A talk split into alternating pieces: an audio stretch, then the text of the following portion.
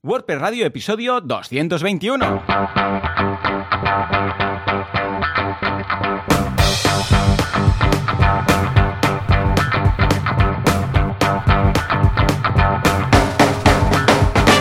Hola, ¿qué tal? Muy buenas a todo el mundo y bienvenidos a WordPress Radio, el uh, programa, el podcast en el que hablamos de este fantástico CMS llamado WordPress. ¿Quién hace esto? Javier Casares, creador, fundador de Internet y de las IPs. Lo podéis encontrar en Javier Casares en casares.es.rg, Javier Casares, bueno, da igual, buscadlo porque está ahí, es el primero que sale, si buscáis su nombre, igual tiene algún doble por ahí, pero no me consta.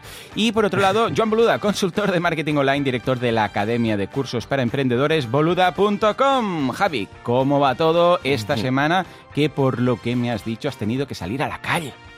Sí, he salido a la calle, me, ha, me, ha dado un me han dado tres rayos de sol y ya, y ya, estoy rojo. Liada. Sí, ya casi, casi Eres como los vampiros, como los vampiros, igual. sí, casi me da una insolación. Pero sí, sí, tengo un dolor de cabeza. Me duele la cabeza, o sea, la cabeza sí, por sí. arriba de, del, del sol que me dio. Sí, sí, menos sí, mal que no estoy, menos mal que no me está saliendo, que no me estoy quedando calvo al revés, que me estoy dejando el pelo largo. Otra vez volveremos a tener una versión John Wick de Sí, sí, sí, no, no, no. Llevo, llevo, mira, voy, mira, cuando vuelva a Varna, ¿Sí? que, será a finales de, de año seguramente, eh, llevaré casi dos años sin cortarme. ¡Madre! Bueno, con, con muy poco, o sea, un poco las puntas y tal, pues sí, sí, se sí, me lían aquí una... Claro. Pero sí, sí, más o menos serán dos años, así que, pero sí, sí, ahora ya más o menos lo tengo, lo tengo, ahora mismo lo tengo como a mí me gusta. Vale, vale, está ahí controlado. Pero bien, ese, bien. ese, punto medio. Muy bien, muy bien. Sí, sí, sí. Pues nada, la verdad es que ha sido una semana bastante tranquilita. Bueno, es, es una semana un sí. poco con sentimientos encontrados, porque por un lado uh -huh. no se empieza nada nuevo, ¿vale? Porque estamos a mediados sí. de julio, la gente ya es bueno tal, pero por otro lado, lo que ya estaba empezando, eh, empezado, la gente le da como, un, como unas ganas de tenerlo acabado antes que llegue agosto, que uh -huh. se muere, el rollo. No, esto que tiene que estar, a ver, si no se acaba antes de agosto, pues nos vamos de, eh, de vacaciones, volvemos y lo acabamos, o sea, no va a explotarse el mundo, ¿vale? Pero sí que es cierto que hay, por un lado, prisas para acabar cosas y por otro lado, no entra nada nuevo nuevo, a ver, nada nuevo a largo plazo, algo que necesite pues unas semanas o un mes, mes y pico de implementar, programar o lo que sea, ¿eh? cosas puntuales, mm. sí. ¿eh? No sé si coincidimos por ahí. Pues yo casi te diría que al revés. O ¿Ah, sea, sí? supongo ver, que cuenta, porque cuenta. en sistemas, claro, ah, bueno, en claro, sistemas yo claro, creo que sí, pasa sí, un poco lo contrario, claro. que es que ahora que no hay nada que hacer, es el momento precisamente de hacer migraciones, de mejorar. Limpieza, limpieza, claro. Claro, porque al final, como no hay tanta gente navegando por las webs, claro. es mucho más fácil en esta época, pues que a lo mejor las tiendas están cerradas, que, que la gente está de vacaciones, pues incluso que la gente está, o sea, que los trabajadores están de vacaciones para aprovechar eh, pues eso, en hacer alguna migración y tal. Y la verdad es que me pasa un poco lo contrario. Aparte de que estoy montando uh -huh. una empresa nueva con unos colegas y tal, uh -huh. que eso, pues con, lo, con todo el bueno, claro, que lleva de, de, abogados y de historias. Pero sí, sí, hay bastante, hay bastante. O sea, yo al menos tengo curro y me van al revés. Cosas claro. incluso que hacía un mes estaban en plan eh, a mediados de julio, que habrá menos gente. Claro, sí. O sea que sí, me estoy comiendo bastante. Claro, bastante es normal, es normal. Cuando hay menos movimientos, cuando puedes hacer estas cosas, no cuando te la juegas que dices, no, no, que ahora hay no sé cuántos pedidos o no sé cuántas visitas. No, no. Sí. Ahora es precisamente el momento de, bueno, aquello que habíamos dejado para final sí. de, de, temporada, ¿cómo, ¿cómo, lo vemos? ¿no? Y es cierto, sí. yo también, ah, no en sistemas, pero por ejemplo ahora estoy haciendo cambios de software lo, y, de, uh -huh. y de Pruebo, pues, qué sé, pues ahora estoy con un micro nuevo, probando cosas, una interfaz de no sé qué, tal y cual, y lo hago ahora que es cuando hay más tiempo, es cuando dices, claro. venga, porque durante el año dices, lo liado que voy, como para ahora empezar a jugar con cacharritos, ¿vale? Sí, o sea que sí, totalmente. No, y eso a mí, mira, por ejemplo, me ha servido mucho estos uh -huh. días, eh, claro, mucha gente te pide accesos a los servidores y demás, uh -huh. y he estado, estuve documentando algo que es bastante fácil, pero, mm. Hostia, a veces cuesta un poco de entrar, que es todo el tema de las claves SSH. Bueno, fácil, fácil. A ver, te digo no, algo. por eso, por eso. O sea, Cada... técnicamente es muy fácil, ah, pero vale, luego vale. Es, es, bastante. Sí, sí, o sea, técnicamente es muy, muy sencillo.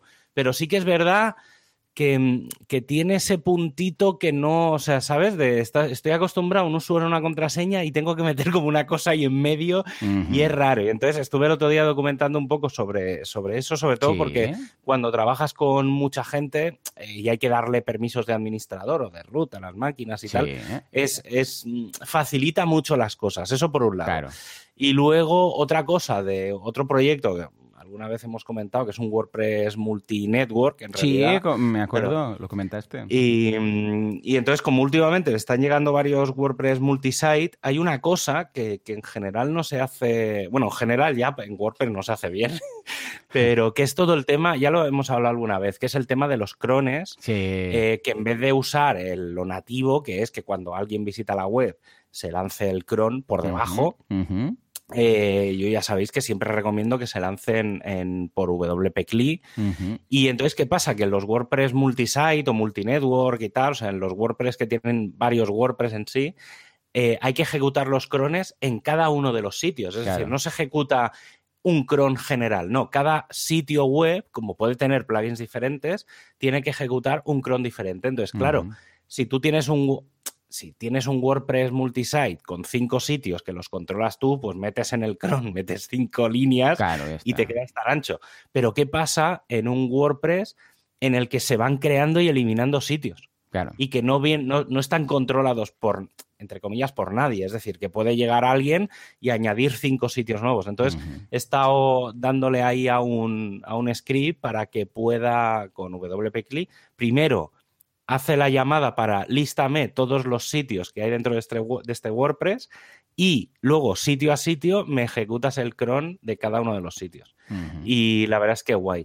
Y un, detalle curioso que me pasó antes de ayer, el, el lunes, que es que el equipo de Core, por, el Slack, eh, bueno, hizo una llamada a, los responsables del equipo de hosting, pero es algo que no me había pasado nunca y sabes eso que te emociona un poco. y dices, bueno, tampoco para lo que te voy a contestar es un poco chorra, pero y eh, el equipo de Core nos preguntó al equipo de hosting si había que meter algo, eso el lunes, ¿eh?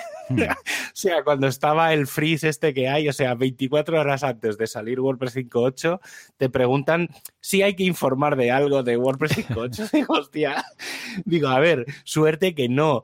Pero, pero claro, si me avisas el día antes es como un poco, no sé, raro, ¿sabes? Sí, sí, claro, claro. Pero, pero bueno, o sea, por un lado me hizo ilusión, ¿vale? Porque claro, está bien que, un que el equipo, digamos, de Core, pues te pregunte, oye, hay que meter algún, hay que avisar de algo, hay que hacer alguna cosa especial. Y, pero claro, fue por otro, fue como en plan, me lo preguntas. Como para decirte que sí. sí, sí o sea, como para prepararte la documentación el día antes, ¿sabes? O que haya algo chungo, ¿sabes? y, fue como bastante bastante curioso. Pero bueno, anécdota aparte. Y ya tengo, tengo preparado lo que, de lo que vamos a hablar la semana que viene. Estupendo. Que, que te dije la semana pasada? Te dije, no tengo muy claro para el último programa.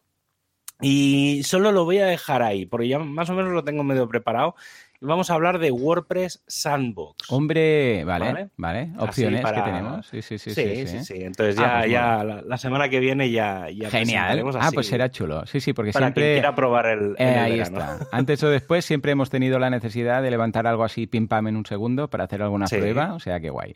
Pues yo por mi parte, curso de Growth Hacking, que me lo han pedido muchísimo, cómo hacer crecer la empresa a través de la metodología, eh, metodología Growth Hacking, que en realidad sería growth marketing, que es el que engloba, entre otras cosas, el growth hacking, pero vamos, que todo el mundo ya lo conoce como growth hacking, pues le hemos puesto este título, pero en la primera clase explicamos exactamente las diferencias y tal, y cómo las grandes empresas y las grandes startups aplican esto directamente siempre, ¿vale? O sea que esto por un lado. Por otro lado, te quería comentar que el tema del SSH que comentabas, de para acceder a un servidor, que efectivamente sí, puede ser más o menos sencillo y a ver cómo lo cuentas tú aquí, si es más a nivel de sistemas o tal. Pero te digo algo, cada hosting me lo hace de una forma distinta y cada software de SSH para conectarse, si es el terminal, si yo por ejemplo uso Nova, ¿no? Pues eh, Nova, por un lado, también me conectaba antes con Coda, luego con, no sé, pues con cualquier software de que no sea terminal, ¿eh? Lo podéis hacer por terminal y ya está. pero cada uno me lo pide, me pide cosas distintas. Algunos, bueno, si usas PuTTY, si usas el terminal de Mac. Ah, y además el hosting te da, a veces te dice, no, esta es la clave, esta es la, Mm. clave privada, esto es un password que va antes. O sea, es un poco confuso comparado con usuario y password. Sí, obviamente. Claro. Sí, sí, por eso, por eso te digo que técnicamente es muy sencillo porque al final es, subir la clave privada, la clave pública, la subes al servidor Claro. en un- asociada a un usuario. Entonces, cuando entras, en vez de poner la clave, digamos, que te da la máquina, pones la clave que le pusiste a tu clave pública. Claro, clave claro. Pública privada.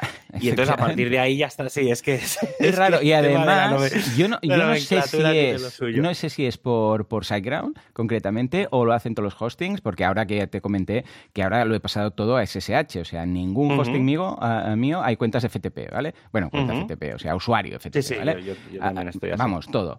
Y de vez en cuando me vuelve a pedir la clave que le puse a las claves. O sea, de vez en cuando, pero no sé si es que cambia algo en el servidor o lo que sea, pero no siempre. Pero cada X tiempo me dice, eh, la, la passphrase, ¿vale? Y entonces le tengo que poner Ujú. las passphrase y entonces ya me conecta durante unos días, ¿vale? Es algo curioso, es algo curioso. Pero en todo caso, dime, ¿tú lo sabes, Javi? Esto porque me lo piden. A ver, en, cuando. pri- en principio sí, porque, a ver, en teoría te lo tendría que pedir cada vez que te logueas. O No, sea, no, aquí no, que- aquí se lo. Claro, depende, y- pero eso es un tema de cómo se comunican las máquinas. Es decir, si tú, por ejemplo, en tu servidor, o sea, si el servidor a lo mejor tiene alguna actualización o tu máquina ha tenido alguna actualización, eh, pasa. Esto, por ejemplo, es lo, lo típico que pasa cuando entras en Gmail, ¿vale? Sí. O en Hotmail, cualquiera. Sí, que te que normalmente, normalmente te loguea siempre porque Correcto. lo dejas ahí conectado, pero de tanto en tanto Sí, se desloguea. que te no- acojona no un te poco, ¿eh? Dices, ¿qué ha pasado? ¿Qué ha pasado? Sí. ¿Sabes? No, pero a veces no te pide el usuario, porque ya lo sabes, sino que te dice, vuelve a poner la contraseña. Correcto. Entonces es como mismo. un refresco porque a lo mejor ha notado que hay una versión, una actualización del, Vale. Del navegador o simplemente porque han pasado 30 días. Depende un poco de cada servidor. En este caso sí que puede ser el servidor que tenga una política que diga, eh, pues cada 15 días vuelve También a pedirlo simplemente por un tema de seguridad y tal. Pero bueno, está bien. Ya te digo que, que, a ver, obviamente facilita mucho el tema ese de ir podendo, de poderte conectar a las máquinas Claro. Eh, con cierta, pues eso, pues son claves públicas privadas, que es que estableces una relación entre máquinas. Ahí está, sí, facilita mucho el trabajo, pero sí, sí, ya digo, eh, que a nivel técnico es muy sencillo, luego te encuentras estas cosas. Sí, pero- bueno, y que no sí, tienes sí. problemas de historias de, de password robados y todo esto, porque Sí, claro, sí, tendrían sí. que robarte la clave privada, o sea, es un Sí. Cristo hacer esto, no Sí, sí. es, bueno, fuerza bruta, no, no. En todo caso, No. ¿sabes quién que sabes quién nos pone muy bien el tema del acceso SSH? No lo dirías nunca, qué poco te lo esperabas. SiteGround. Y ojo que lo que voy a contar aquí con la música es cierto, y es cierto. sí, porque en este multiverso hay algunos universos en los cuales cada hosting, cada página web que tienes, tiene sus claves SSH y sus accesos. De forma que si tienes 20 o 30 páginas web, pues venga, ala, entretenerse. Venga, todos los pasos, todas las claves. Pero hay un hosting que nos pone las cosas fáciles. Hay un hosting que tiene un acceso SSH para gobernar todos tus sites. Oh my god. Sí, efectivamente, estamos hablando de SiteGround, el hosting que pone las cosas fáciles, que es el que usa Google, y ellos el suyo. Bueno, eh, menos este último punto, eh, todo es cierto, lo eh, mejor- a lo efectivamente. mejor es al revés. Sí, a lo mejor es al ¿No? revés. Bueno, eh, SiteGround Google, Google SiteGround. Nah, es- Ojo, lo que han lanzado SiteGround porque es una gozada. Es un acceso SSH que te permite conectarte a todos los sites que tienes en tu cuenta de SiteGround. O sea, tienes Mola. un solo site y cuando tú te conectas, bueno, primero lo estableces y dices, con este acceso multi... Mira, te voy a dejar, por cierto, el enlace, que esto lo explica eh, Cristo o Risto o Ristro, bueno, el de SiteGround, que tiene este nombre, que nunca sé exactamente sí. cómo pronunciar. Mira, te lo dejo aquí, donde pone patrocinador, ¿vale? Bueno, pues eh, tú estableces, tienen ahí el tutorial y tal, ¿eh? Tú estableces qué sites quieres, dices, venga, voy a crear un acceso multisite, para entendernos, ¿no? De estos. SSH. Y entonces te dice, vale, de todos los sites, tanto los que eres el, autor del site como si eres colaborador del site, porque SiteGround también tiene un sistema de, invitar a, desarrolladores a entrar en, para que lo tengan también en el panel, ¿no? Y entonces, nada, te aparecen todos y seleccionas, es un checklist, dices, pues mira, quiero este, este, este, este y este, ¿vale? O los puedes poner todos. Y cuando accedes, lo ves, cuando accedes a través de terminal o accedes a través de, de Coda o de Nova o lo que sea, ves todos los sites y puedes acceder al que tú quieras. O sea, ya no hace falta tener pues el de este cliente, el de este cliente, el de este cliente, sino que tienes un súper, para entendernos, ah, un súper acceso que te da acceso a todos los sites que tienes en SiteGround, eh, que, tu usuario, por decirlo así, tiene en SiteGround. Y claro, la verdad es que es muy cómodo, porque entonces tú accedes, ves las carpetitas y dices, fulanito, manganito, esta web, la otra, y lo tienes todo en uno. O sea que muy interesante. Yo no tenía ni idea que esto se podía llegar a hacer así, ¿eh? Porque claro, después de tener que dar de alta todos los sites y la clave pública, la passphrase, la no sé qué, copia, pega, sube la clave, porque hay algunos casos en los que ah, te piden un archivo y tienes que subir un archivo que es una parrafada. Ah, a otros sitios no, puedes hacer un copiar-pegar, depende de la interfaz. Bueno, pues esto me lo ha facilitado mucho. No sé si lo habías visto nunca, Javi.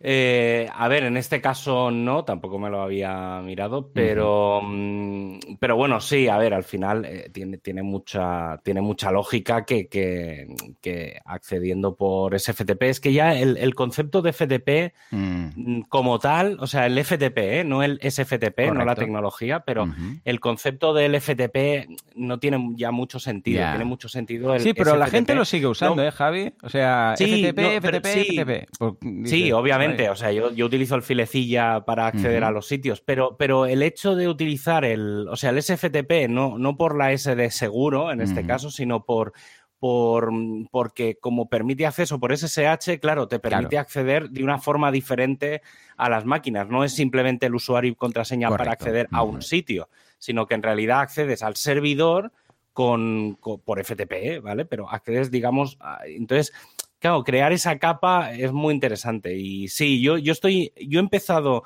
hace poco a, hacer pequeños cambios y a tener pequeños accesos con todo esto del SFTP, sobre todo por el tema del chroot, ¿vale? Que es para limitar a determinados sitios que no puedas ver otras carpetas del servidor por temas de seguridad.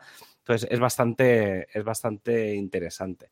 Pero mira, si, si en este caso, voy a, voy a hilarlo un poco, si tenéis SiteGround y, y queréis saber más, porque a lo mejor os leéis la documentación, que dejaré los enlaces, esto del SFTP, multisitio, eh, pues si tenéis alguna duda podéis escribir al equipo de soporte.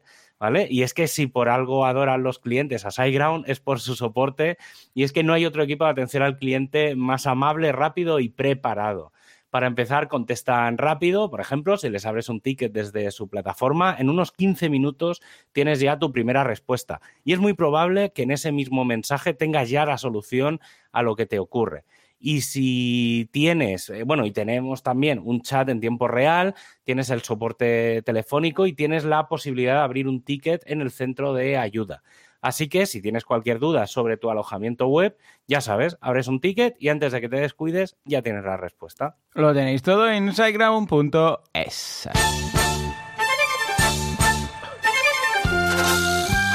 Actualidad, prestualidad, ¿o qué pasa con Gutenberg y 5.8 que sale hoy, ¿eh? Sale hoy. Bueno, ayer, hoy, da igual.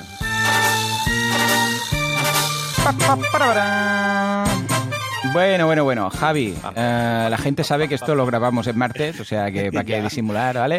y que sale siempre, el miércoles. Siempre que, nos, siempre que hay una nueva salida de una versión, siempre nos, pilla, lo mismo. Nos pilla, ¿eh? Sí, porque hay que decir que siempre los, las, las compilaciones, digamos, de nuevas versiones, sobre todo las, las finales, las otras a veces rascan un poco más, pero las finales siempre se hacen los martes por la, digamos, lo que sería en España el martes por la tarde-noche, pues suelen compilarse entre las 8 o 10 de la noche. Esto pasa como las keynotes de Apple, que aquí son las 7 y ahí son las 10 más o menos, dependiendo de la sí, un poco va por ahí. Entonces, ¿qué pasa? Que claro, a nosotros nos, pilla, tarde, claro. Entre, entre un día y otro. Entonces, es más, o sea, siempre hablamos más o menos de lo que va a pasar, Pero, pero sí. Pues normal, este ¿eh? porque el lunes la gente eh, está muy liada. Y cuanto más tardes dentro de la semana para lanzar, pues más te mm. pilla cerca del fin de. Con lo que el martes yo mm. entiendo que sea normal, ¿eh? que se haga así. No, y normalmente en realidad el lunes, es decir, este lunes, que es lo que explicaba antes de, que me contactaron, precisamente es porque el lunes, antes de la creación del software, se hace un freeze de todo, de absolutamente todo. Pero cuando digo todo es que nadie puede hacer commit de nada. Eh, porque se cierra prácticamente el, GitHub y, el Git donde se hacen todos los commits y tal, porque claro, lo que se hace es preparar la reorganización de carpetas, ¿vale? Porque claro, tú imagínate que alguien hace un commit el día antes, no sé qué, entonces lo que se hace es se hace el freeze y entonces el martes antes de hacer las compilaciones y tal, se reorganiza todo, pero durante 24 horas nadie toca nada, entonces claro, estás seguro, bueno, sí, miento, el, único equipo que puede toquetear es el equipo de seguridad, ¿vale? Porque sí que son los únicos que tienen, no suelen hacerlo el día antes, ¿eh? pero son los únicos que tienen permiso para cambiar código el día antes del lanzamiento, porque todas, hay algunas actualizaciones de seguridad de WordPress que se hacen eh, minutos antes, ¿vale? Y se prueban eh, de forma paralela, ¿vale? en unas ramas y tal y a veces no vienen ni en las RCs, ¿vale? Entonces, pero mm. bueno, no, no, suele pasar, ¿eh? Ya, ya creo que lo comenté la semana pasada, que WordPress 5.8 está marcada como una actualización de seguridad eh, por varias cosas, ¿vale? solo por el tema del PHP mailer y demás ya, ya toca. Pero bueno, yo creo que esta semana veremos la 5.8, pero empezaremos a ver si no lo vemos ya mañana directamente, o, ayer o hoy, no sé qué día, pero sí, o sea, antes de final de semana deberíamos de ver la 573, eh, la 56 algo, la 55 algo, y veremos desde la 3.7, yo creo que veremos bastantes actualizaciones menores de prácticamente todo. En este caso, sí que recomiendo muy enormemente eh, a los que no queráis actualizar a 5.8, por la razón que sea, que lo entiendo perfectamente, pero si os aparece una versión menor, esa por favor siempre aplicadla, porque seguro sí o sí que es una actualización de seguridad. No llegará a funcionalidades nuevas, pero lleva parches de seguridad, entonces eh, eso aplicadlo.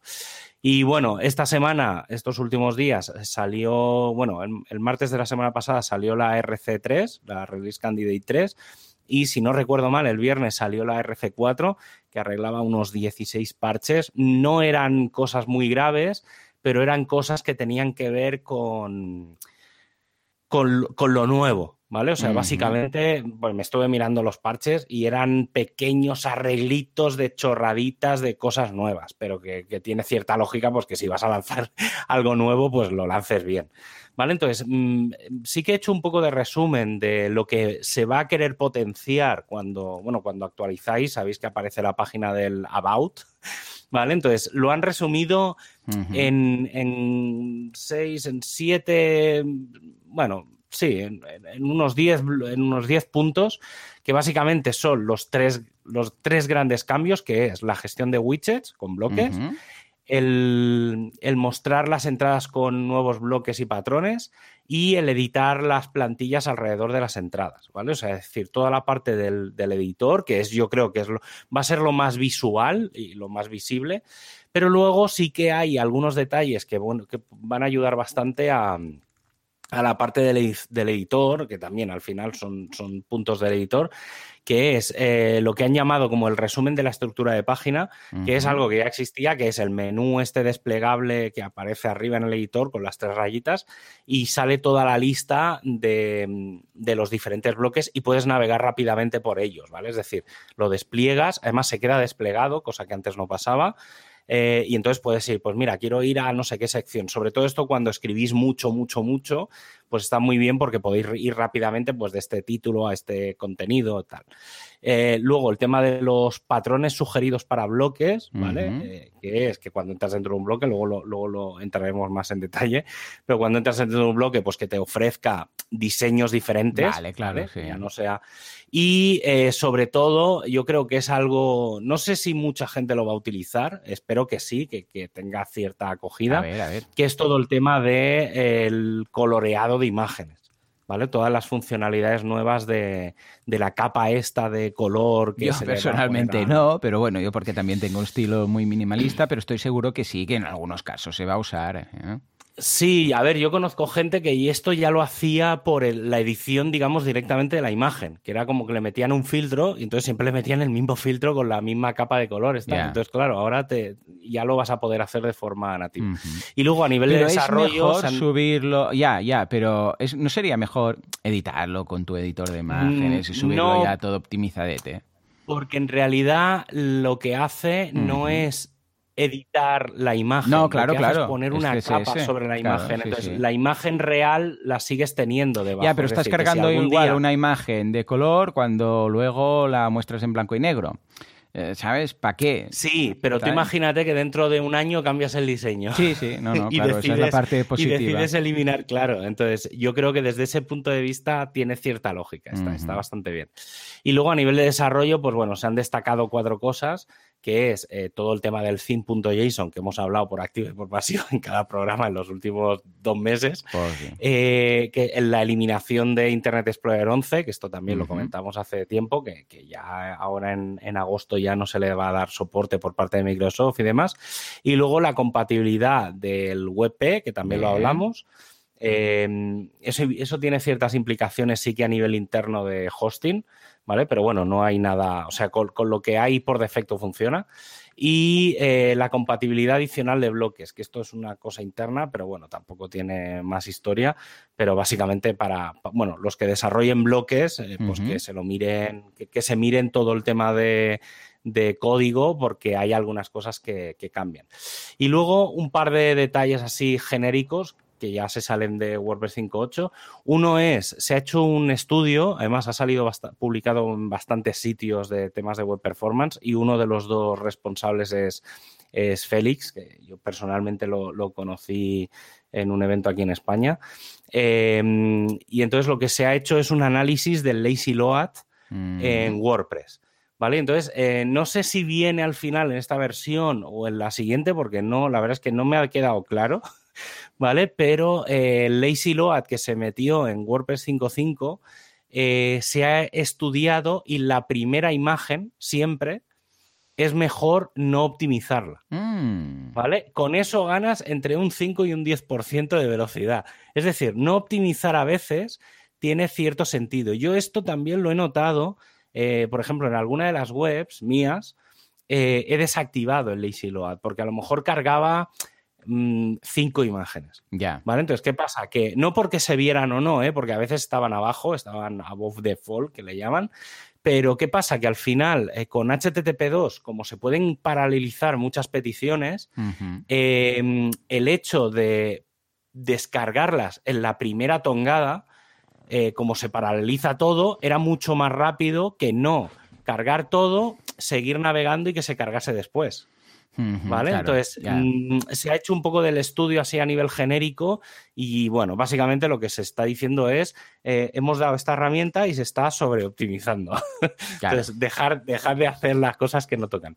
Luego, otra cosa es el tema del directorio de patrones, pues que, mm, ya está listo, está, eh, mira, ahora mismo, que todavía faltan, bueno, se supone que debe de salir entre hoy y mañana, teniendo en cuenta que es martes, está al 94%, quedan tres tickets, ¿vale? Eh, que son, a ver si hay alguno, bueno, hay alguna cosita que puede ser chunguita, pero bueno, en general, en principio debería de salir eh, para, el mismo momento en el que salga WordPress 5.8. Y luego otra de las cosas que creo que he comentado así un poco por encima eh, en estas últimas semanas, que es el tema de BuddyPress. ¿Vale? Entonces, eh, ya ha salido, o sea, esto sí que es verdad que ha salido el lunes por la tarde, ya dijeron también que iba a salir, en teoría tenía que haber salido el viernes pasado, pero dijeron que querían que saliera antes del WordPress 5.8 y efectivamente ha sido así, 24 horas antes, y básicamente destacan dos elementos. Uno es eh, bueno, aparte de lo que he comentado mucho, que ahora, ahora si queréis, y, así lo enlazo con el tema del día, lo voy a dejar para el final, pero básicamente han lanzado dos funcionalidades importantes dentro de BuddyPress 9, que una es poder convertir con hmm. dos clics em, de un widget, lo que podríamos llamar un legacy widget, o sea, el widget tradicional que había antes, con dos clics lo puedes convertir a bloque. Vale. Que creo que es bastante interesante. Y lo siguiente es que han mejorado, obviamente, al añadir bloques, han tenido que convertir muchas cosas de la REST API para que se pueda utilizar a través de los bloques. Entonces, han, añadido, digamos, los endpoints em, y han hecho bastantes mejoras en cuanto a en cuanto a todo el tema de la REST API. Y entre, las, entre los bloques nuevos añadidos, voy a intentar, me, he guardado aquí la imagen, por ejemplo, tenemos eh, incluir una actividad, lista dinámica de miembros, lista dinámica de grupos, eh, usuarios online, ¿Sabéis? Lo típico de... ahora mismo hay tanta gente. Un, usuario, la ficha de un usuario, la lista de amigos de un usuario. Em, es la forma, ¿eh? Es la forma. El login, login mm. form. ¿Vale? Que esto mucha gente con el tema del login, logout en WordPress, eh, bueno, y luego pues actividad, grupos, un grupo, navegación y demás. Y bueno, está bien, creo que, creo que deja entrever muy bien todo lo que... O sea, la filosofía de WordPress 5.8 creo que se resume en por qué se ha lanzado BuddyPress 9, que es convierte todo en bloques y que todo el sitio pueda tener cualquier cosa interrelacionada. Yo creo que esto también va a dar paso a que poco a poco muchos plugins eh, sobre todo, por ejemplo, el caso es el más flagrante es el de los formularios, es que dejemos ya de tener shortcodes y tal, y que todo sean bloques, y que puedas poner un formulario donde te dé la gana, en arriba, abajo, en medio de un post, en que a ver, que, que, tampoco había tanta diferencia con un shortcode, porque tú podías escribir un artículo y aquí en medio poner un shortcode que es un formulario de login o un no sé qué de tal, pero claro, tenerlo integrado, claro, tenerlo integrado en el, en el propio editor de bloques, con las opciones ahí a la derecha de activar o desactivar, sin tener que estar haciendo ahí pues virguerías con atributos en el shortcode, pues claro, la gente lo entiende. Eh, si no, el shortcode queda un poco lejos de la gran mayoría de gente. Mm, o sea, qué guay. Pues sí, sí, y básicamente eso, bloques. O sea, eso va a ser, eso va a ser el resumen de WordPress 5.8, BuddyPress, todo lo que vais a ver estos días, esta semana, van a ser bloques. Widgets convertidos a bloques, bloques convertidos a bloques y bloques, bloques por todos sitios. Pues venga, precisamente y hablando de bloques, sí, sí, nos vamos a hablar del tema de la semana, los bloques.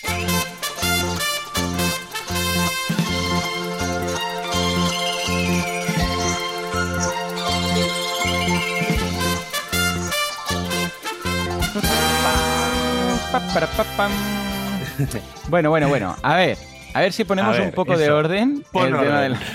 por favor, orden en la sala, orden en el bloque. Esto es más complicado que un bloque, pero de vecinos. A ver, a ver si nos ponemos de acuerdo.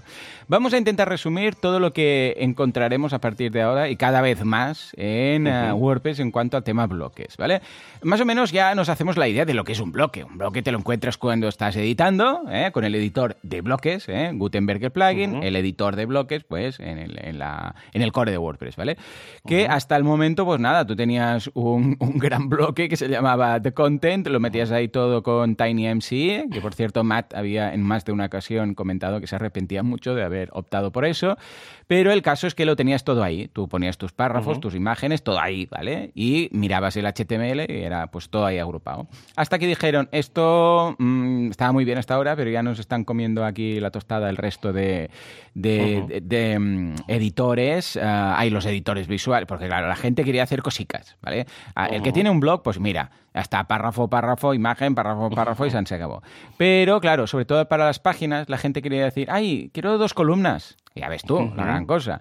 Uy, dos columnas. A ver, TinyMC Advanced, no sé qué. No quiero poner una columna con una imagen al lado, pero que acabe aquí. Uy, espera, puedes insertar. Bueno, total, que como el resto de plataformas también se pusieron a hacer esto y aparecieron todos los editores de visuales, como Visual Composer, Elementor, todo esto, WordPress dijo, a ver, tenemos que hacer algo aquí porque esto no lo hacen bien. ¿Por qué? Porque está funcionando con shortcodes todo. ¿Y cuál es el problema? Que tiene eh, locking, ¿vale? En el momento en el cual tú desactivas el plugin, por lo que sea, Ah, la gente decía, oh, ¿cómo voy a dejar Visual Composer? Y ahora, ¿dónde está Visual Composer? ¿Vale? Bueno, pues claro. ¿Qué pasa? Que se llenaba de mierda hasta los topes de shortcodes. Eh, y esto se indexaba en Google, un, Cristo, plugins para buscar y borrar shortcodes, luego quedaba el contenido. Y dijeron, a ver, ¿cómo lo podemos hacer? Para que esto lo interprete el PHP y no afecte mucho. Y dijeron, y ahí estaba Ventura y dijeron a Matías, y decían, escucha, ¿y si lo hacemos con los comments de PHP? Ahí digo, de HTML, con los comentarios de HTML y luego que lo interprete PHP. Y luego esto, si en algún momento pues no funciona o quitan el bloque, pues no pasa nada porque el comentario queda oculto. A ver, lo podemos ver, ¿eh? De hecho, cualquier cualquiera que mire el código fuente verá los, bloques donde empiezan y donde acaban, ¿vale? Bueno, el único problemilla que había ahí es que, claro, va a aumentar muchísimo el tema de la base de datos, porque cada párrafo, pues antes y después, tiene un inicio y un final de, comentario en HTML, pero bueno, una solución bastante limpia. Dieron el ok, que me sorprende que dieran el ok, porque, bueno, claro, cualquier cosa que cualquier cosa que se haga en WordPress tiene que pasar por... Sí, Mega WordPress drama bueno, exacto. dos o tres años. Pero yo creo que, bueno, como Matt pues le molaba la idea, pues dijeron, pues venga, va, una, una matada. Total, que nos llegan los bloques. Y entonces, ¿esto qué quiere decir? Que en lugar de, pues, un párrafo y un párrafo, ahora tenemos un bloque, un bloque, un bloque, un bloque. Estos bloques pueden ser los que vienen por defecto, que es, si tú no le dices nada, pues es un párrafo, tú escribes, le das a intro y crea automáticamente otro bloque. Hasta aquí, todo bien. Y en el momento en el cual quieres incorporar algo un poco distinto, una imagen, un bloque de columnas, o no sé qué, tiras de los bloques que puedes llamar tanto con la barra, típica barra de, que está en el número 7, el de las URLs, o también el botoncito. Exacto, también si te sabes el nombre, pues empiezas a escribir y tal, que, es como lo hago yo siempre, ¿eh? No sí, sí, yo tiro de, teclado. el barra code lo tengo. Hombre, barra code, barra short, sí, sí, sí, sí, totalmente. Con los plugins que aún no tienen el, el bloque, pues barra shortcode, etcétera, ¿vale? Y otra opción es darle al botoncito de más y te aparecen ahí. Bueno, hay un botoncito de más cuando sobre mm, cuando haces el mouse over por la zona y luego también arriba a la izquierda hay otro botoncito de más. Bueno, que se pueden agregar de varias formas. Incluso los puedes ver todos, que te quedan a la barra en una barra lateral izquierda.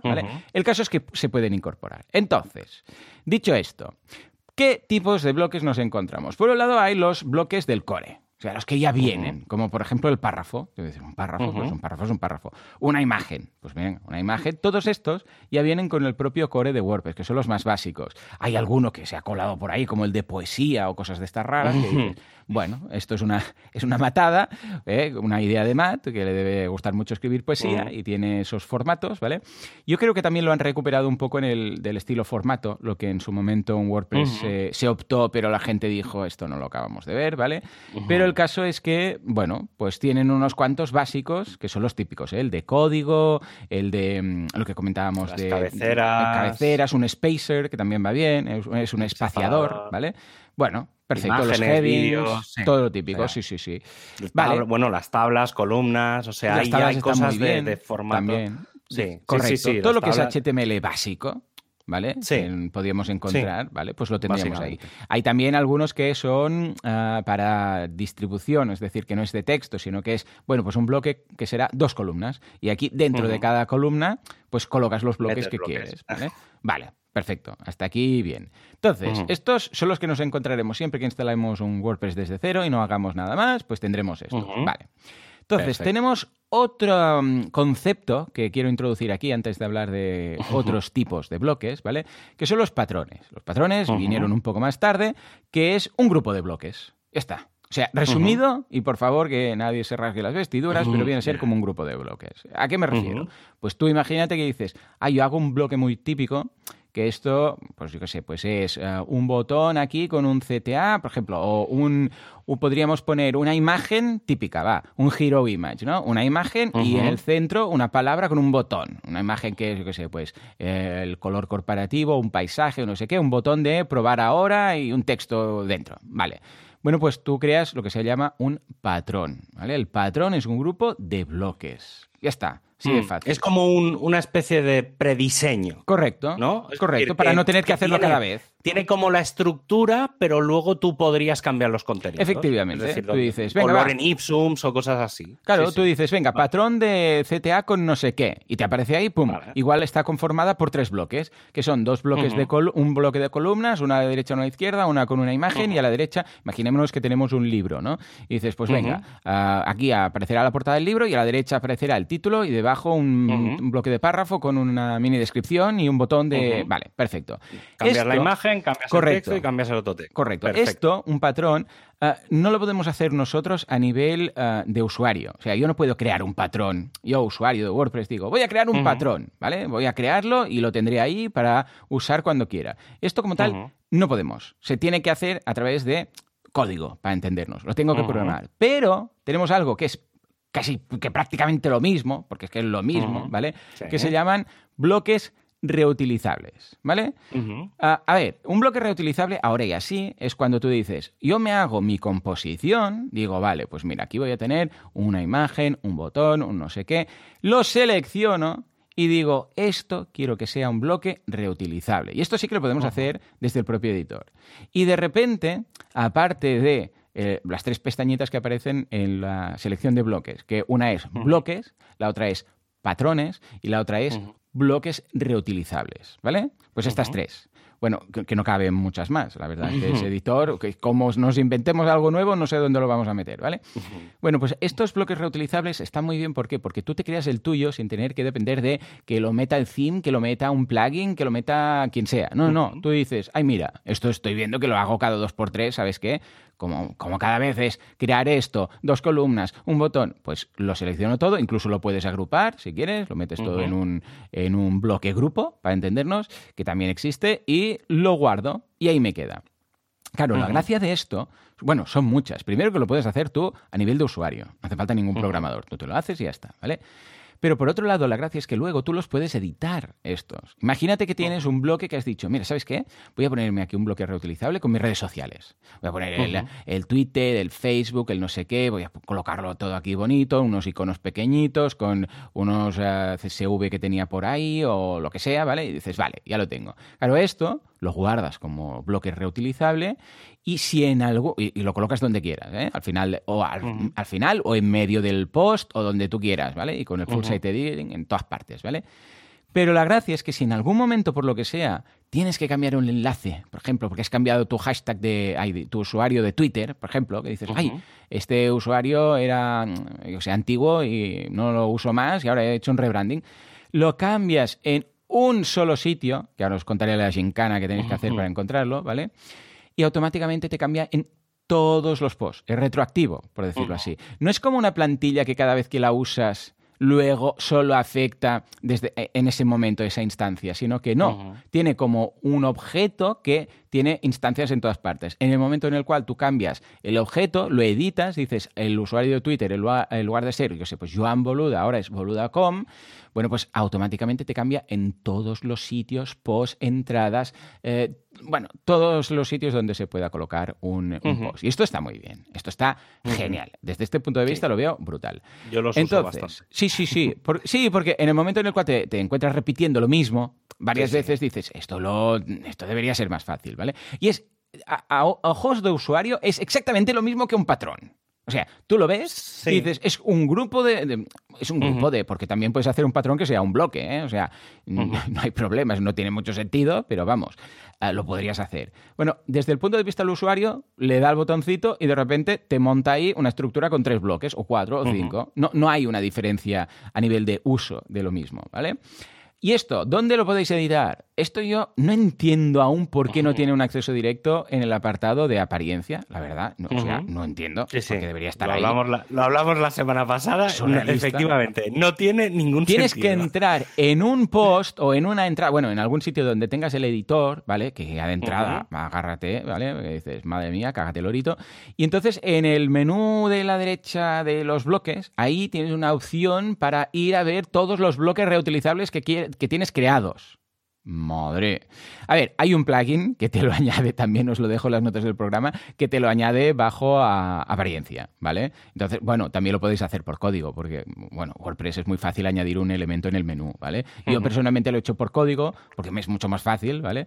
Pero hay un plugin, para no meter un plugin solo para esto, y así yo lo he puesto en el, eh, como submenú dentro de apariencia. Y cuando voy ahí, ¿dónde me manda?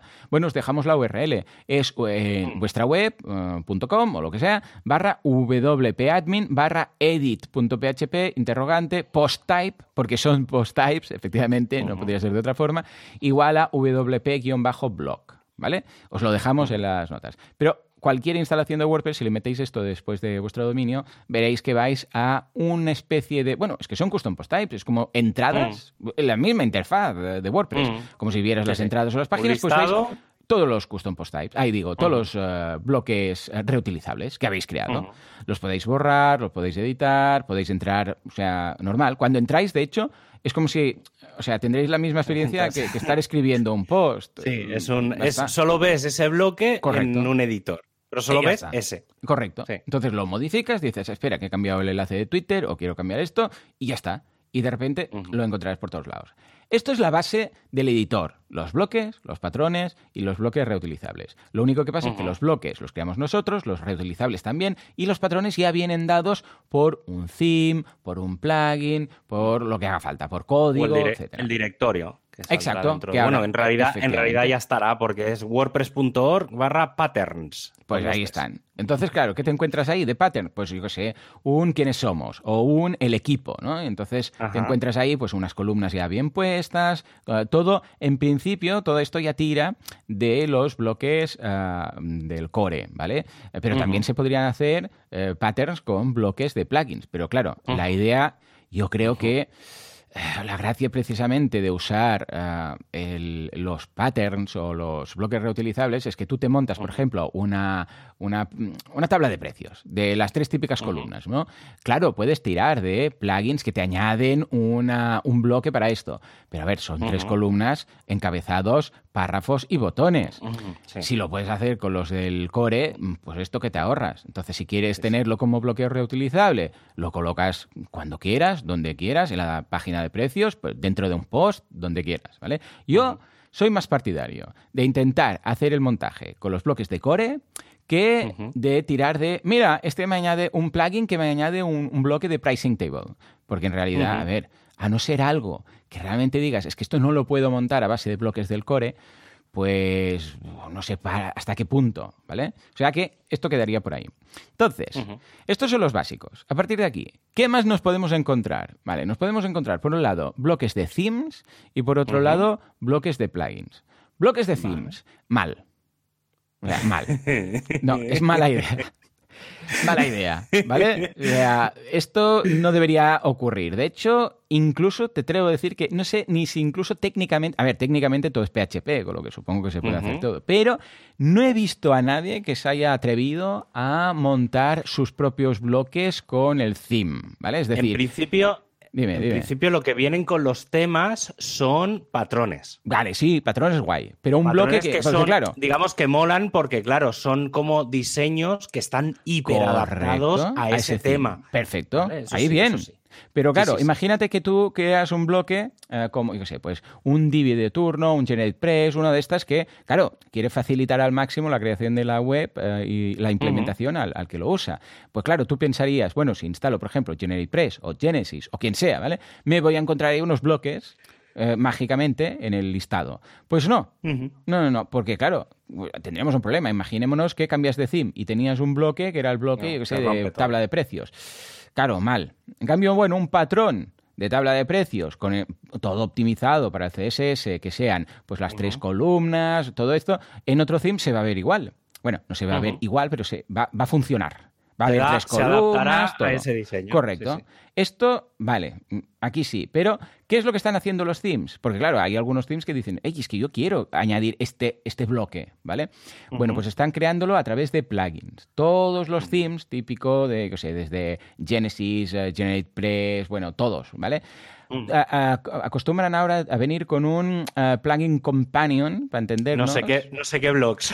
Exacto, lo que sea blogs. Genesis Blogs, por ejemplo. Genesis Blogs, ¿eh? Blogs. Exacto, tal cual, tal cual. Entonces, por eso digo que si hemos llegado a este punto, yo creo que incluso técnicamente igual no es tan fácil meterlo en un theme o igual no lo llega a mm. cargar porque claro sería muy fácil por parte del desarrollador porque a ver malas praxis en el mundo WordPress hay miles y que yo aún no haya visto un theme que incorpore bloques me extraña al, principio lo hacían ¿eh? al principio principio se podía hacer yo creo que luego Sí, pero te hablo de muy al principio, ¿eh? ¿eh? O sea, mm, luego yo creo que evolucionó todo porque si te fijas, hubo una temporada en la que de golpe eh, todas las, toda la gente que tenía themes empezó a sacar sus, plugins de bloques. Algo pasó ahí. Y fue en ese momento, claro, fue en ese momento de transición en el que en el que, digamos, los temas dejaron de dar ese tipo de soporte a nivel interno, porque es que no, tenía, no tenía mucho sentido. Mala idea, mala idea. No, y además a mí me parece bien, ¿eh? O sea, un theme yo quiero que sea lo mínimo, o sea, diseño, sin funcionalidades, claro, en el momento en el cual le metes bloques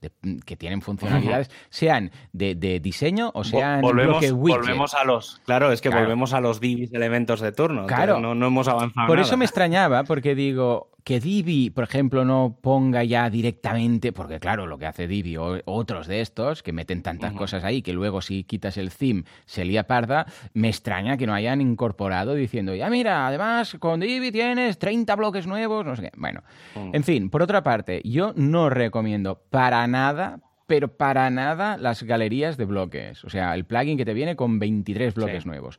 Eh, es que no, no entra en mi concepto. Es como un jetpack de bloques, ¿vale? Para entendernos. No, ¿por qué quieres? Además, incluso, ojo, mira lo que te digo, con Genesis, que le tengo todo el cariño del mundo y me parece estupendo, tiene Genesis Blocks y añade ahí bloques, incluso que están casi que duplicados del core, porque tiene su propio spacer, que sí, que le añade cosas, ¿eh? Dice, bueno, es que este spacer tiene una línea, un HR, ¿sabes? La línea horizontal típica, eh, la etiqueta HR.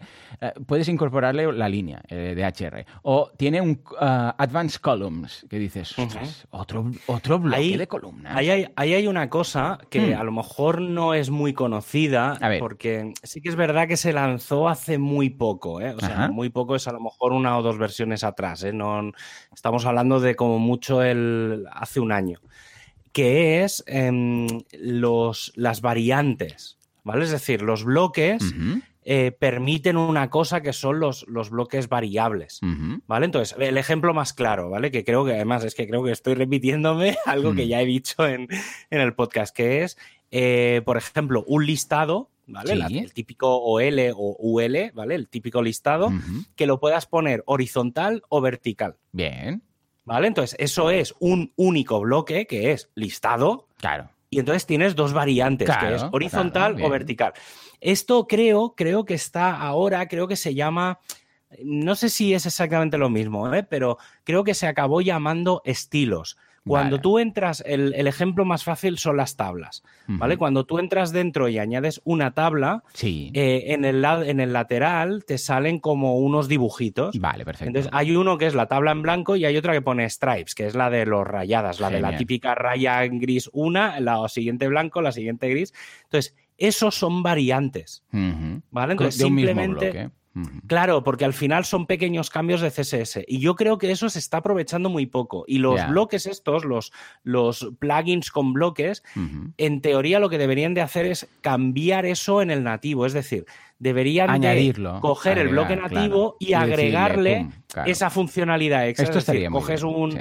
¿Vale? Entonces lo que tú dices es que al final el separador eh, digo, ¿qué, más funcionalidad le vas a meter? Claro, ¿quieres añadir esto? Bueno, pues claro, al bloque core. El claro, el separador original, el, bloque core, tiene la raya y los tres puntitos, pues voy a meterle uno con guioncitos, otro con rayitas verticales, pero es el mismo bloque. ¿Para qué vas a reprogramar o crear un bloque nuevo? Totalmente. Yo también ¿eh? soy mucho más partidario de esto. Además, si en un momento dado quitas el plugin, pues escucha, no aparecerán las, las puntitas, pero claro, pero al menos habrá ahí pues una raya, un, un espacio o lo que sea, ¿vale? O sea que esto, por favor, mm, importante. Un tema que os quería comentar. En el caso que os ocurra esto, que dices, ostras, cada vez que pongo columnas me, sale el del no sé qué, el del plugin de tal, tengo dos galerías de bloques, me aparecen las dos, el del core. Bueno, yo, yo esto lo hice, o sea, cuando lo añadieron, fui al ataque a, hacer de, vamos, de trigging como si fuera al, peluquero. Eh, tenéis, en, tenéis que entrar una vez más, es un poco cutre, pero tenéis que entrar en el editor de cualquier página, le dais al menú kebab de arriba y encontraréis gestor, una opción que es gestor de bloques. ¿Vale? Y ahí tenéis todos los bloques de, de, plugins y del core que tenéis, ¿vale? Entonces podéis quitarlos, podéis, eh, es un checkbox, eh, entonces seleccionáis y todos los que no usáis, que no usáis citas, que no usáis, yo qué sé, pues eh, preformateado, que no usáis el clásico, que no usáis la poesía, lo primero que quité, ¿no? Pues los quitáis todos. ¿Por qué? Porque puede ser que acabéis, claro, la idea de los bloques es que sea simple. Si cada vez que le dais a, ver todos los bloques os aparecen ahí tropocientos, pues no es muy útil, ¿vale? Sí. Con lo que yo esto, para mí, evidentemente, tengo los cuatro o cinco que uso solo y para clientes, mm. sobre todo, para que no se líen ahí, que luego hay una, unos me lo hagan con las columnas de Genesis, los otros con las mm. columnas de no sé qué. Dejo uno y ya está, y a ser posible siempre los del, los del core, que siempre van a estar ahí, ¿vale?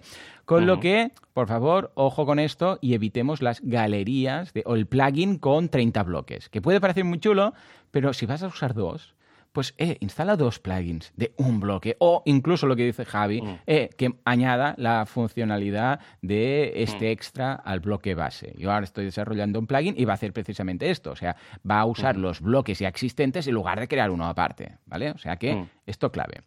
En, teoría, en su día, una de las cosas que se habló y se ha quedado ahí como un poco raro, y esto no sé, no, sé si es que ha muerto el proyecto, se ha quedado ahí, la verdad es que... A ver, a ver. Pero se suponía que iba a haber un directo directorio de, de, sí, sí, sí, de bloques. De, bloques. Sí, ha quedado se habló en su día, sí, entonces se suponía que iba a haber, que podrías tener como los códigos de cada bloque por separado y tal, y eso quedó ahí un poco en el aire y nunca se supo más. Sé que yo me, suena hace poco de haber leído algo, alguien, así un poco en diagonal, pero, pero bueno, no, no sé, a ver cómo, a ver si eso cambia. A ver, a ver. Pero, pero bueno, estaba ahí, ¿eh? se, se pensó, lo digo por si alguien dice, uy, ¿por qué no se pueden hacer bloques separados?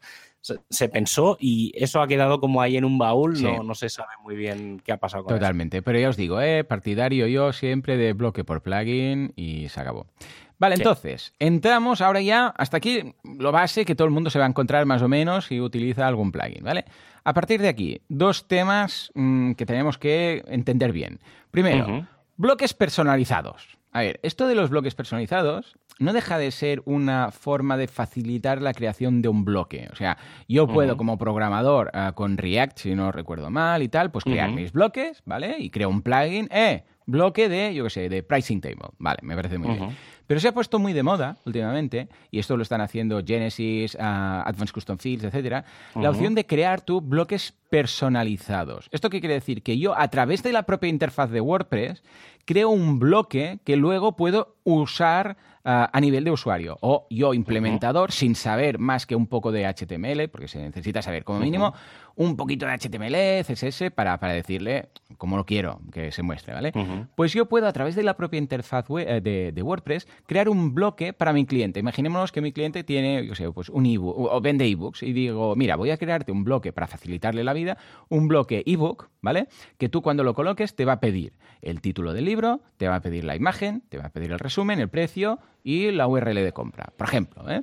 Y esto, claro, para el cliente está muy bien, porque el cliente añade, pues venga, barra, ebook, y ya le aparece, o selecciona el bloque, rellena, porque es como un formulario, para entendernos, cuando lo creas, es un formulario típico, ¿vale?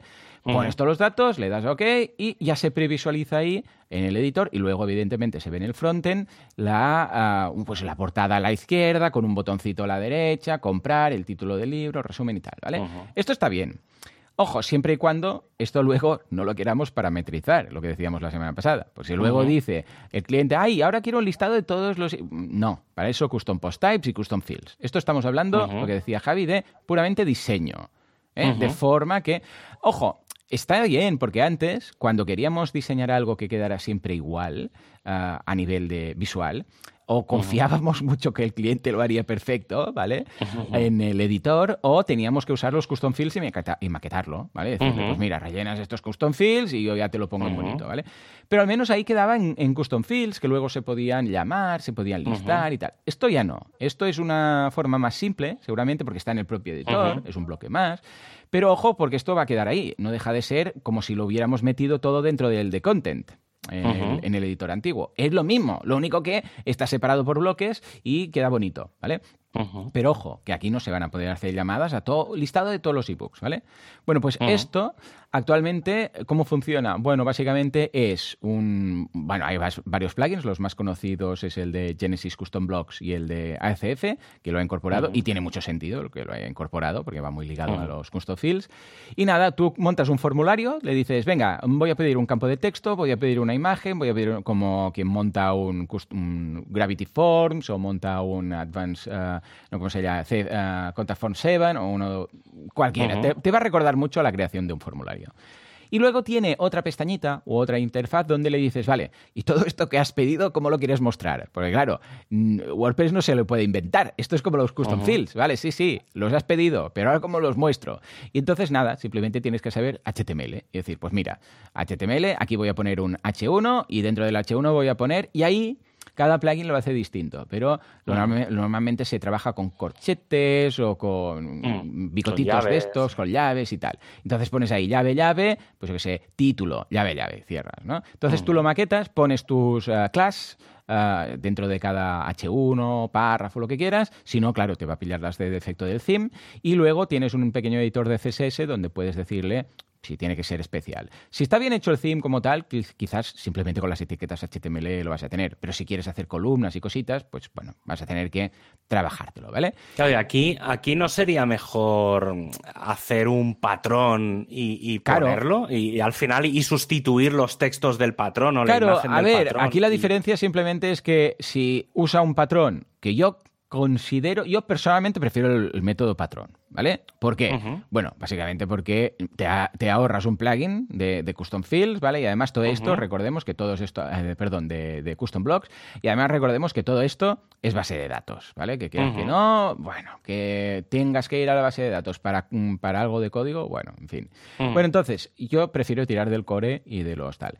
¿Cuál es la diferencia? Que simplemente el cliente le da al bloque y solo tiene que rellenar los campos, ¿vale? Y de la otra forma le aparecerá ahí un bloque que va a tener que modificar, pues... Los lorem ipsums. Exacto, los lorem ipsums que va a tener que modificar. Y ya está, ¿eh? O sea, yo personalmente tengo un poco sentimientos encontrados en cuanto a los bloques personalizados. Porque por una parte está muy bien. a mí esto lo que me recuerda, o sea, al final esto, la sensación que me da, ¿eh? A ver, a lo mejor estoy equivocado, pero la sensación que me da es, eh, tanto ACF como Genesis y tal, en su momento se dieron cuenta de que faltaba algo, que eran los patrones, crearon todo este invento y ahora eso ha quedado como obsoleto. Es la sensación que me da, ¿eh? No, no sé, a lo mejor permite hacer algo que a mí se me escapa, pero mm, mi sensación es... Bueno, es para los que no saben React y dicen, o los programadores, esto está muy enfocado a programadores, ¿eh? implementadores, que dicen, ostras, me ha pedido esto el cliente y yo React y ponerme a hacer un bloque y tal, pues como que no, pero mira, como ya tiene ACF instalado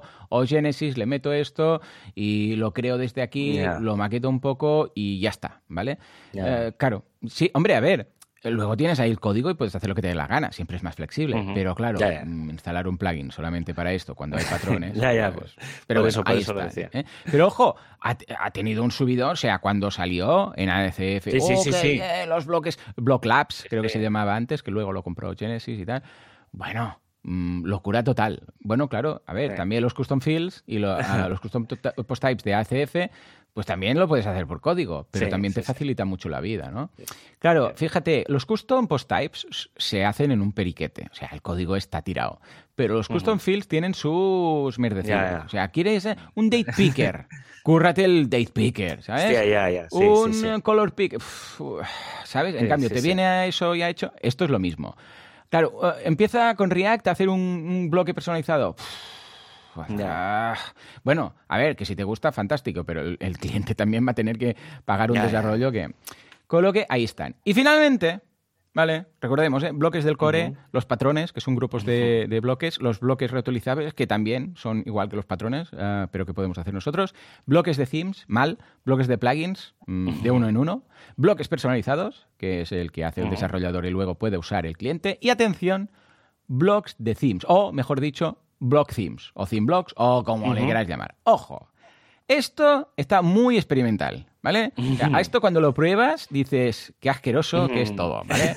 O sea, la interfaz ahora da pena, ¿vale? Pero bueno, normal, está en fase, no diría ni alfa, o sea, es que es fase experimental.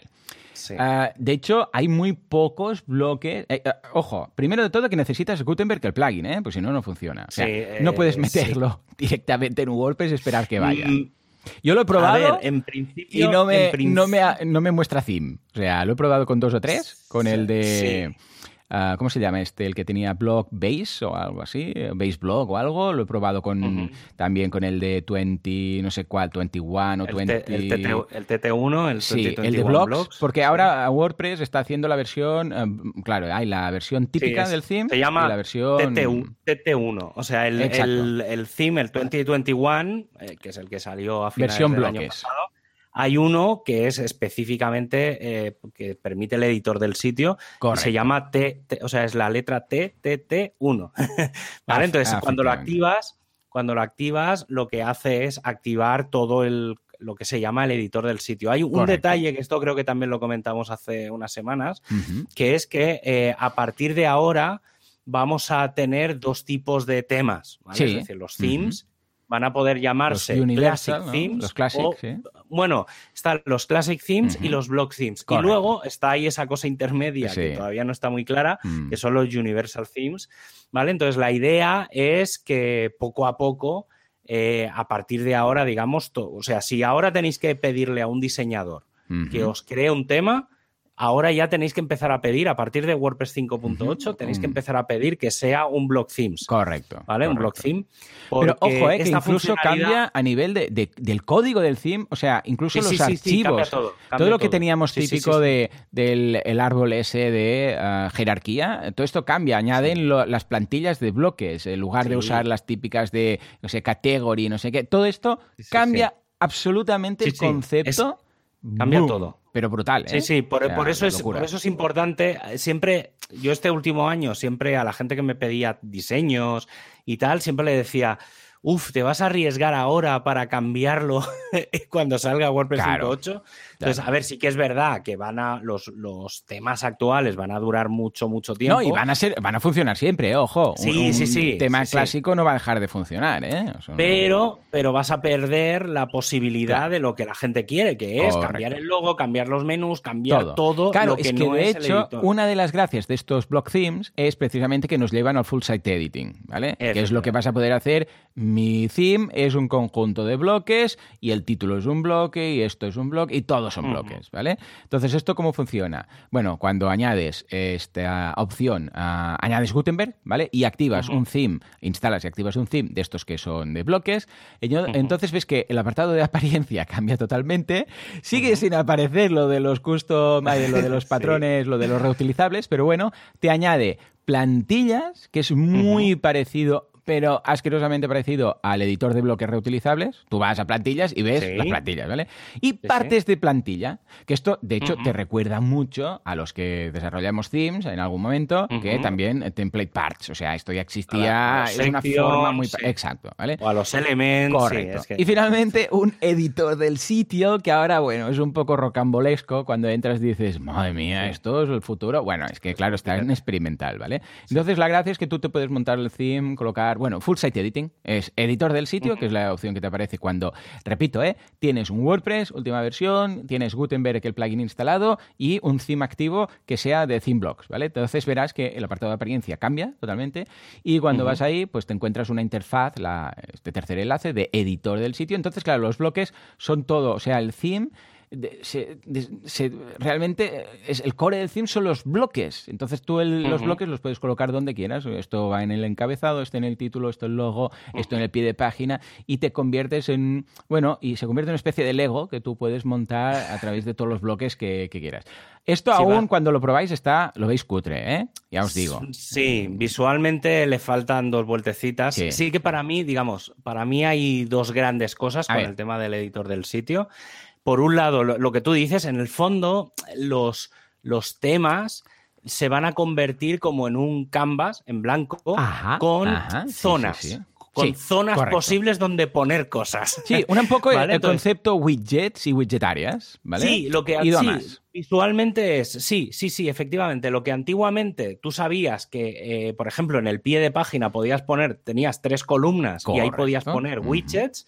Pues ahora con todo el sitio, es decir, con la cabecera, con los laterales. Sí, los widgets, de hecho, a ver, había algunos plugins, algunos themes que tenían widget área arriba en el menú, arriba a la derecha, como Genesis, la típica sidebar, de, después de las entradas, y había una widget área llamada After Post, ah, una widget área mítica y típica que era el footer, ¿vale? Lo de barra lateral realmente ya no, ya no tenía concepto, o sea, widget área mm. era. Y tú, bueno, el desarrollador, del mismo modo que el desarrollador del theme decía, una widgetaria aquí, una aquí y una aquí, pues ahora donde te dé la gana. A nivel, a nivel tema, sí. Entonces, eso, hmm. todo esto ha llevado para mí una de las cosas más potentes, que esto obviamente lo veremos a tope, lo veremos en la 5.9, son las plantillas, los templates. Claro. ¿Vale? Eh, el concepto template hasta ahora era una cosa, ¿vale? que era eh, que cuando tú estabas en el editor, eh, hablo sin entrar muy en bloques, en el lateral podías seleccionar pues, ancho completo, sin laterales, no sé qué, tenías cuatro o cinco opciones. Los templates ahora se convierten, es como una evolución de los patrones. Es decir, un patrón es, por ejemplo, una cabecera o un pie. Y entonces tú lo que haces es eh, agrupar pequeñitos bloques eh, pero son como parte de toda la página. Un template es toda la página. Es decir, un template, lo que, lo que a medio o largo plazo vendrá, y yo creo que este es el gran secreto y donde realmente WordPress lo va a petar, que es que lo típico que cuando tú entras en alguna web dices, ¡Uy, qué página más chula! ¡Oh, este diseño me gusta! Y cuando lo pones dices, pero todo esto que estaba ahí en la demo, ¿dónde está? ¿Vale? Pues eso son las plantillas, esos son los templates.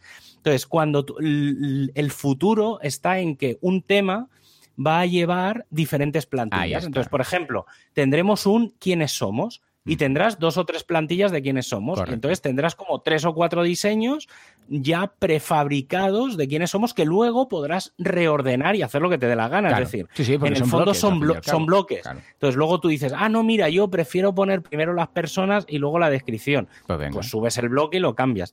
Pero tendrás toda esa lista de plantillas predefinidas que ahí es donde va a venir el, el valor de los temas. Es decir, los temas al final se van a convertir. No, yo creo que el tema en sí, lo que consideramos tema, van a ser canvas en blanco. totalmente. ¿Vale? Sí, sí, sí, Con alguna. Y entonces no va a aportar nada. Básico. Claro, el tema en sí no te va a aportar nada. Lo que te va a aportar con el tema son las plantillas que te vengan. Y ahí es donde va a venir el valor añadido. Y cuando pagues, lo que vas a empezar a pagar cuando compres un tema premium, vas a comprar un montón de plantillas. Correcto. Incluso actualizaciones de plantillas, de ir, mira, con esta, la versión 3. lo que sea, tienes tres plantillas más de quiénes somos, no sé qué, y puedes ir agregando, que desde el punto de vista del desarrollador es mucho más fácil, claro, ir agregando todas estas cosas. Y tiene más sentido el pago, mm, el pago recurrente anual típico de un premium, ¿no? Porque dices, no, no, es que mira, añadimos cada mes, tendrás a tu disposición tres plantillas más, o no sé qué, dentro del propio theme.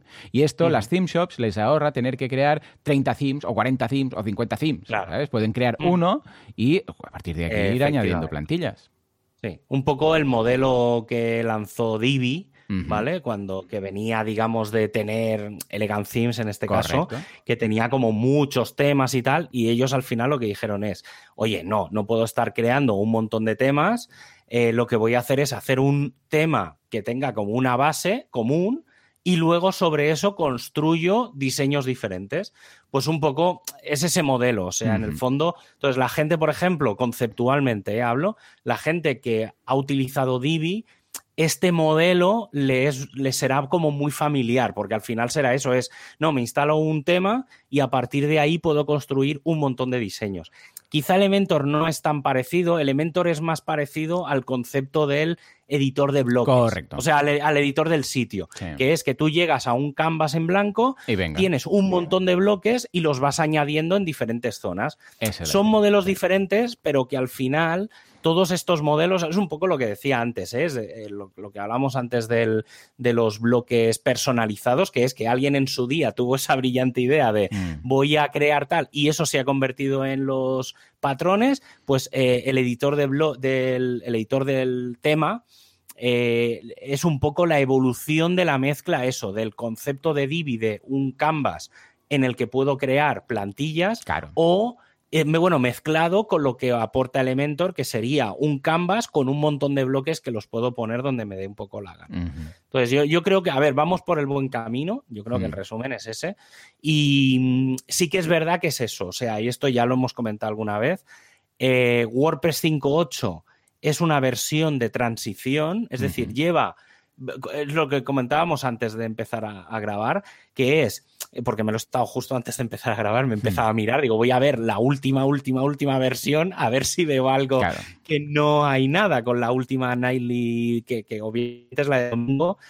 Em, y entonces, mm, visualmente, cuando entréis dentro de WordPress no vais a ver nada especial. Los widgets es lo único que cambia, ¿vale? Que lo, sí, que, sí que es bastante chocante como está ahora, eh, pero el resto no cambia, todo lo que hay está oculto.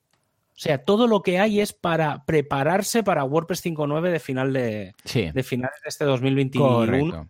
está todo bajo el capó. está pensado para los programadores. ahí lo que sí que va, lo que sí que, ya repito, ¿eh? Creo que ahora es el momento ideal de saber elegir muy bien el tema de los temas, nunca mejor dicho. Porque si tenéis que desarrollar un tema nuevo, tenéis que preparar algo, hacedlo ya con el pensamiento de que mm. sea con bloques. No, no hagáis lo que hasta ahora, ¿vale? Porque realmente, no, no digo que vayáis a tirar el dinero, pero, pero claro, os vais a atar un poco a que dentro de un año o año y medio necesitéis un pequeño upgrade para realmente aprovechar todo el potencial de, de WordPress. Totalmente de acuerdo. Sí, sí, sí. Y de hecho, por eso yo también. Mira, a mí me pasaba, ¿eh? Porque quería hacer un mm, eh, rediseño, bueno, que luego no se nota, son detallitos y tal en, mi web, en boluda.com. Digo, bueno, va, voy a hacer tal, voy a. Porque con el tiempo, ¿qué pasa? Que vas añadiendo cosas, vas añadiendo CSS, vas poniendo. y de vez en cuando, cada X tiempo dices, venga, va, refactor de todo esto, ¿no? Sí, efectivamente. Ah, y entonces, claro, pues empezar desde una base. Pero claro, de repente digo, ostras, espera, porque ahora es un mal momento. Porque dentro de un año, por decir algo, año y medio, esto ya estará todo en torno a bloques, me espero un poco, veo por mm. dónde va el panorama y ya lo hacemos puestos, lo, hago bien. Mm. Ahora es ese punto en el cual yo me esperaría, a no ser que simplemente sea, ay, esta plantilla no me gusta, pongo otra. No, a ver, si es de esto, pues, pues vale, ¿no? Un blog y tal. Pero si ya tenéis cositas hechas y sois más eh, que queréis algo a medida y tal, esperad un poquitito o si vuestro desarrollador pues lo sabe hacer ya con bloques, eh, fantástico. Entonces ya id por ahí. Sí, ¿eh? o, mirar, en este caso yo también lo que haría es empezar a analizar, eh, sobre todo si tenéis que comprar algún theme premium o alguna cosa de estas, es mirar, mirar bien en el changelog, ¿vale? Que sea las compatibilidades de cosas. ¿Vale? Es decir, que sea muy compatible con WordPress 5.8, eh, que ya venga de compatibilidad con WordPress 5.7, em, intentar ver que, eso, que ese theme va a tener recorrido, ¿vale? Porque internamente todos los desarrolladores van a tener que dar un salto bastante importante y que no pase como ha pasado con Genesis, que es que hay muchos temas que se han quedado archivados, ¿vale? Entonces, si ahora tenéis que elegir, mirad muy bien de no elegir un tema que sepáis que dentro de seis meses se va a quedar archivado. Ya no hay seis, cinco. ¿Vale? Entonces, eh, es un momento un poco delicado, ¿eh? pero, pero hay que ir con mucho ojo. Yo, yo ahí es, es la única recomendación que puedo hacer. O sea, yo eh, no, hay más. O sea, intentad mirar y, documentaros bien de qué qué ideas tiene el desarrollador de cara a un, a un futuro. Efectivamente, o sea que estad al tanto y no sea que ahora apostéis por algo que va a quedar obsoleto en breve. En fin, venga, va, momento ahora sí de hablar de la comunidad que hasta última hora ha estado añadiendo ahí mitas. sí, sí, sí. WordPressers unidos jamás serán vencidos, todos juntos en unión hasta darnos el morrón. Venga, va, ¿qué meetups, qué WordCamps y qué cosillas y qué movidas tenemos esta semana? Pues eh, antes de nada, quiero dar las gracias a todos los que estáis eh, dándome apoyo por el tema del WP Calendar, eh, porque tengo bastantes propuestas de te pago lo que sea por mantener el proyecto. Bueno, hay bastante gente que está como, incluso gente de, plugins conocidos, la gente de The Event Calendar, creo que se llama. sí, The Trip, The Tribe, Tribe, bueno, sí, sí, sí. Así sí, The Tribe, no sé qué. Sí, pues me escribió el CEO, creo que se llama Zach, Zachary o algo así. Eh, oye tío, que no, dejes el proyecto. o sea, realmente está siendo bastante abrumador. Entonces, no descarto, esto es un poco primicia, ¿eh? A ver, a ver. No descarto estirar seis meses, como mínimo hasta enero, estirar lo que hay, ¿vale? Porque, el tiempo que funciona, que funciona. Sí, hasta la API, que funcionará hasta el 1 de enero. Entonces, como mínimo eso, entonces al menos mantenerlo hasta principios de año. Eh, y el otro día hice otro intentona de intentar entender cómo funciona todo el tema del graph, el GraphQL. Entonces, a lo mejor lo que hago es, no sé si liberando el código o buscando un poco en modo crowdfunding sin hacerlo, pero intentar buscar gente de la comunidad que sepa de GraphQL y dando unas guías, intentar entre ellos y yo reprogramar todo el sistema. Claro, es que no es solo, no, mira, ya te pago la API, es ya, ya, pero es que el no, tiempo... es que a mí, claro, es que sí, yo, yo, lo entiendo porque la sensación que, de que da cuando en la cabecera yo da la sensación de que es un tema de dinero, ¿vale? Porque obviamente la API de Meetup vale 360 euros al año, ¿vale? Que es bastante, porque son 30 euros al mes, pero, mm, pero que no es un problema de dinero. o sea, no, es ni un problema de hosting ni un problema de dinero. O sea, lo he estado haciendo desde hace tres años. No, no, o sea, es un problema de que hay que reprogramar prácticamente toda la plataforma. Claro. Entonces, claro, esa plataforma se ha construido en dos, tres años claro, rehacerla en tres meses, hostia, para mí no es, claro, no es un proyecto prioritario para mí. Entonces, no, y no tengo tiempo porque tengo mil cosas que hacer. Entonces, estoy intentando encontrar una solución intermedia para no cerrar el proyecto, pero claro, pero para intentar mantenerlo luego en el tiempo. Entonces, la primera cosa es eso, voy a intentar mantenerlo al menos hasta principios de año o hasta finales de año en realidad.